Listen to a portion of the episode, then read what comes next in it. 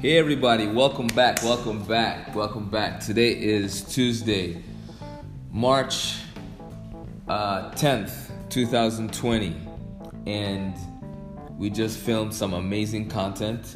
Um, as you know, depending on when you listen to this podcast, we have something going on right now called the coronavirus, which is really nasty. Um, but unfortunately, it's spread all over the place and you know people are panicking with good reason you know but being a chef i want to share with you some of the benefits of eating plant-based you know um, your gut your gut is like your army base you know um, and your immune system loves fiber. So eating lots of vegetables lots of fruits lots of beans, you know, peas, garbanzo, you know, things like that, chickpeas, just amazing for you overall. Um, so just bulking up your immune system, keeping it healthy, is one of the surefire ways to just be at your best internally, you know, in terms of battling what's going on now. Um, but yeah, on a positive note, I sent out a message asking uh, the first 10 people to um, text me. They're gonna get to do something really cool in terms of we're gonna exchange ideas. They're gonna give me ingredients that's in their kitchen, and I am gonna come up with something that I think would taste really yummy, right? So for this particular awesome person, they have chickpeas, uh, chickpeas pasta uh, spinach, kale, quinoa, Brussels sprouts, grapes, and seaweed. See, seaweed was a bonus. Um, she said, I would love to add this too if you can. I'm like, hey, I love a good challenge. So I did my chef thing in my brain, spoke to myself, entered into my brain, and came up with this idea. So I can't wait to get feedback from her and from everyone listening what you think once you actually try and make this dish. So, first things first, for the chickpea pasta, I would cook the chickpea pasta, get it ready, right? Nice and al dente. But I would make a garlic, kale, and pesto spinach, right? So, a garlic, kale, and spinach pesto, I should say. Um, with this, I would take lots of garlic. Um, pick the leaves off of the kale, no stems. Rip that up, add it to the blender, add the chopped garlic to the blender. So, about two, three cloves of garlic, a nice handful of kale, just leaves, no stems. Also, another handful of spinach, salt and pepper in there, vegan Parmesan cheese, um, a little bit of extra virgin olive oil, enough to make the herbs wet so that they can puree nice and quickly. And the consistency of this will based on your preference.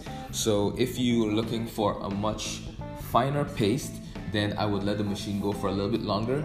If you want something that's a little bit more chunky, a little bit more coarse, then I wouldn't puree it for as long. And then also th- keep this in mind as you're pureeing. The heat of the blender slowly cooks your pesto. So you'll go from a really nice bright pesto to a very darkish, brownish pesto. Um, flavor is still gonna be there somewhat, but in terms of eye appeal, it won't be the same, right? So that's what I would do with the chickpea pasta. I would make that pesto, cook my pasta, toss it. You can eat it cold next day as a salad. You can eat it the same day hot but delicious. And if you have extra kale and spinach left over, I would just sear some of those with some garlic, salt and pepper it, and add it to the pasta. So now you have this beautiful green herb, you know, delicious goodness, right? So, so that's that. Now for the second dish, I would do a quinoa hand roll. So we're using the seaweed, right, at this point. So I would cook the quinoa in a beautiful vegetable broth. So, onions, carrots, celery, bay leaves, peppercorns. I would put all that into a pot with water, add the quinoa, cook the quinoa just enough. So you're gonna bring the pot up to a boil and you're gonna let your quinoa cook. You're gonna add a little bit of salt, just enough. So maybe a teaspoon or two. And um, you wanna stop the cooking of the quinoa when it's a little bit past al dente. Like it's just about cooked, but it's still firm enough. You don't wanna overcook the quinoa, right? So it's nice and loose when it's fully cool because you're gonna need this to be cold, right? Um, or at least room temperature. So make that quinoa, remove the quinoa from the pot once it's done cooking and you want to lay it out flat on a sheet tray or a hotel pan, a baking pan. Foil paper on top first works fine, or parchment paper, whichever one you have. Um, and if you don't have any, that's fine too. Plastic wrap is okay. And lay out the quinoa. At this point, you have all the liquid drained, the quinoa is laid out flat. You want to remove all the aromatics, which is the onions, the celery, carrots, those things. Remove all of that and let the quinoa cool down nice at room temperature, right? The next step is to take the Brussels sprouts. So now you're gonna clean the Brussels sprouts, cut them in half if they're really big. If they're small, you know, you can leave them whole, right? I like a little crunch with my vegetables. So there are a few ways you can do the Brussels sprouts. You can either deep fry them in really hot oil. They come up beautiful that way. You can also get your oven really hot. I would put it on broil, toss them in a little bit of oil, salt and pepper, some garlic, put them at the very top of the rack and let them char that way. But doing it this way, you have to be mindful of the different sizes because some are gonna cook, some are gonna burn. So you wanna make sure they're all about the even size so that way they cook evenly and quickly or at least relatively the same amount of time, right? So that's another way of cooking them. A third way of cooking them would be getting a saute pan really hot, just a little bit of oil, and then just let them go into the saute pan and get color that way.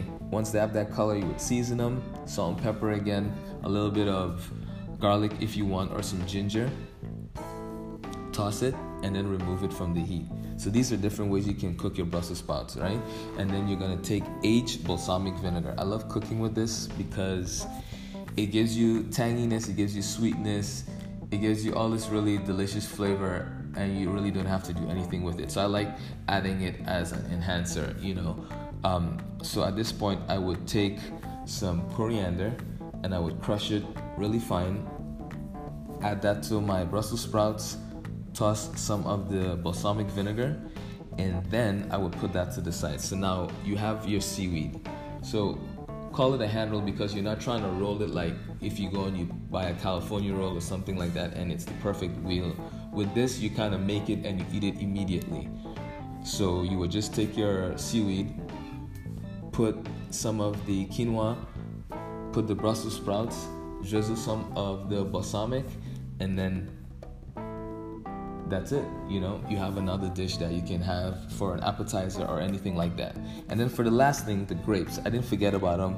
I figure just to keep it simple, we can either use some of it as a garnish if you wanted a sweetness to your roll, or just freeze them and use them as ice cubes for some fresh water.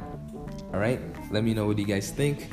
Let me know what you think about the ingredients I decided to um, play with and make something out of your kitchen. Thank you so much for listening, and I can't wait to create another recipe.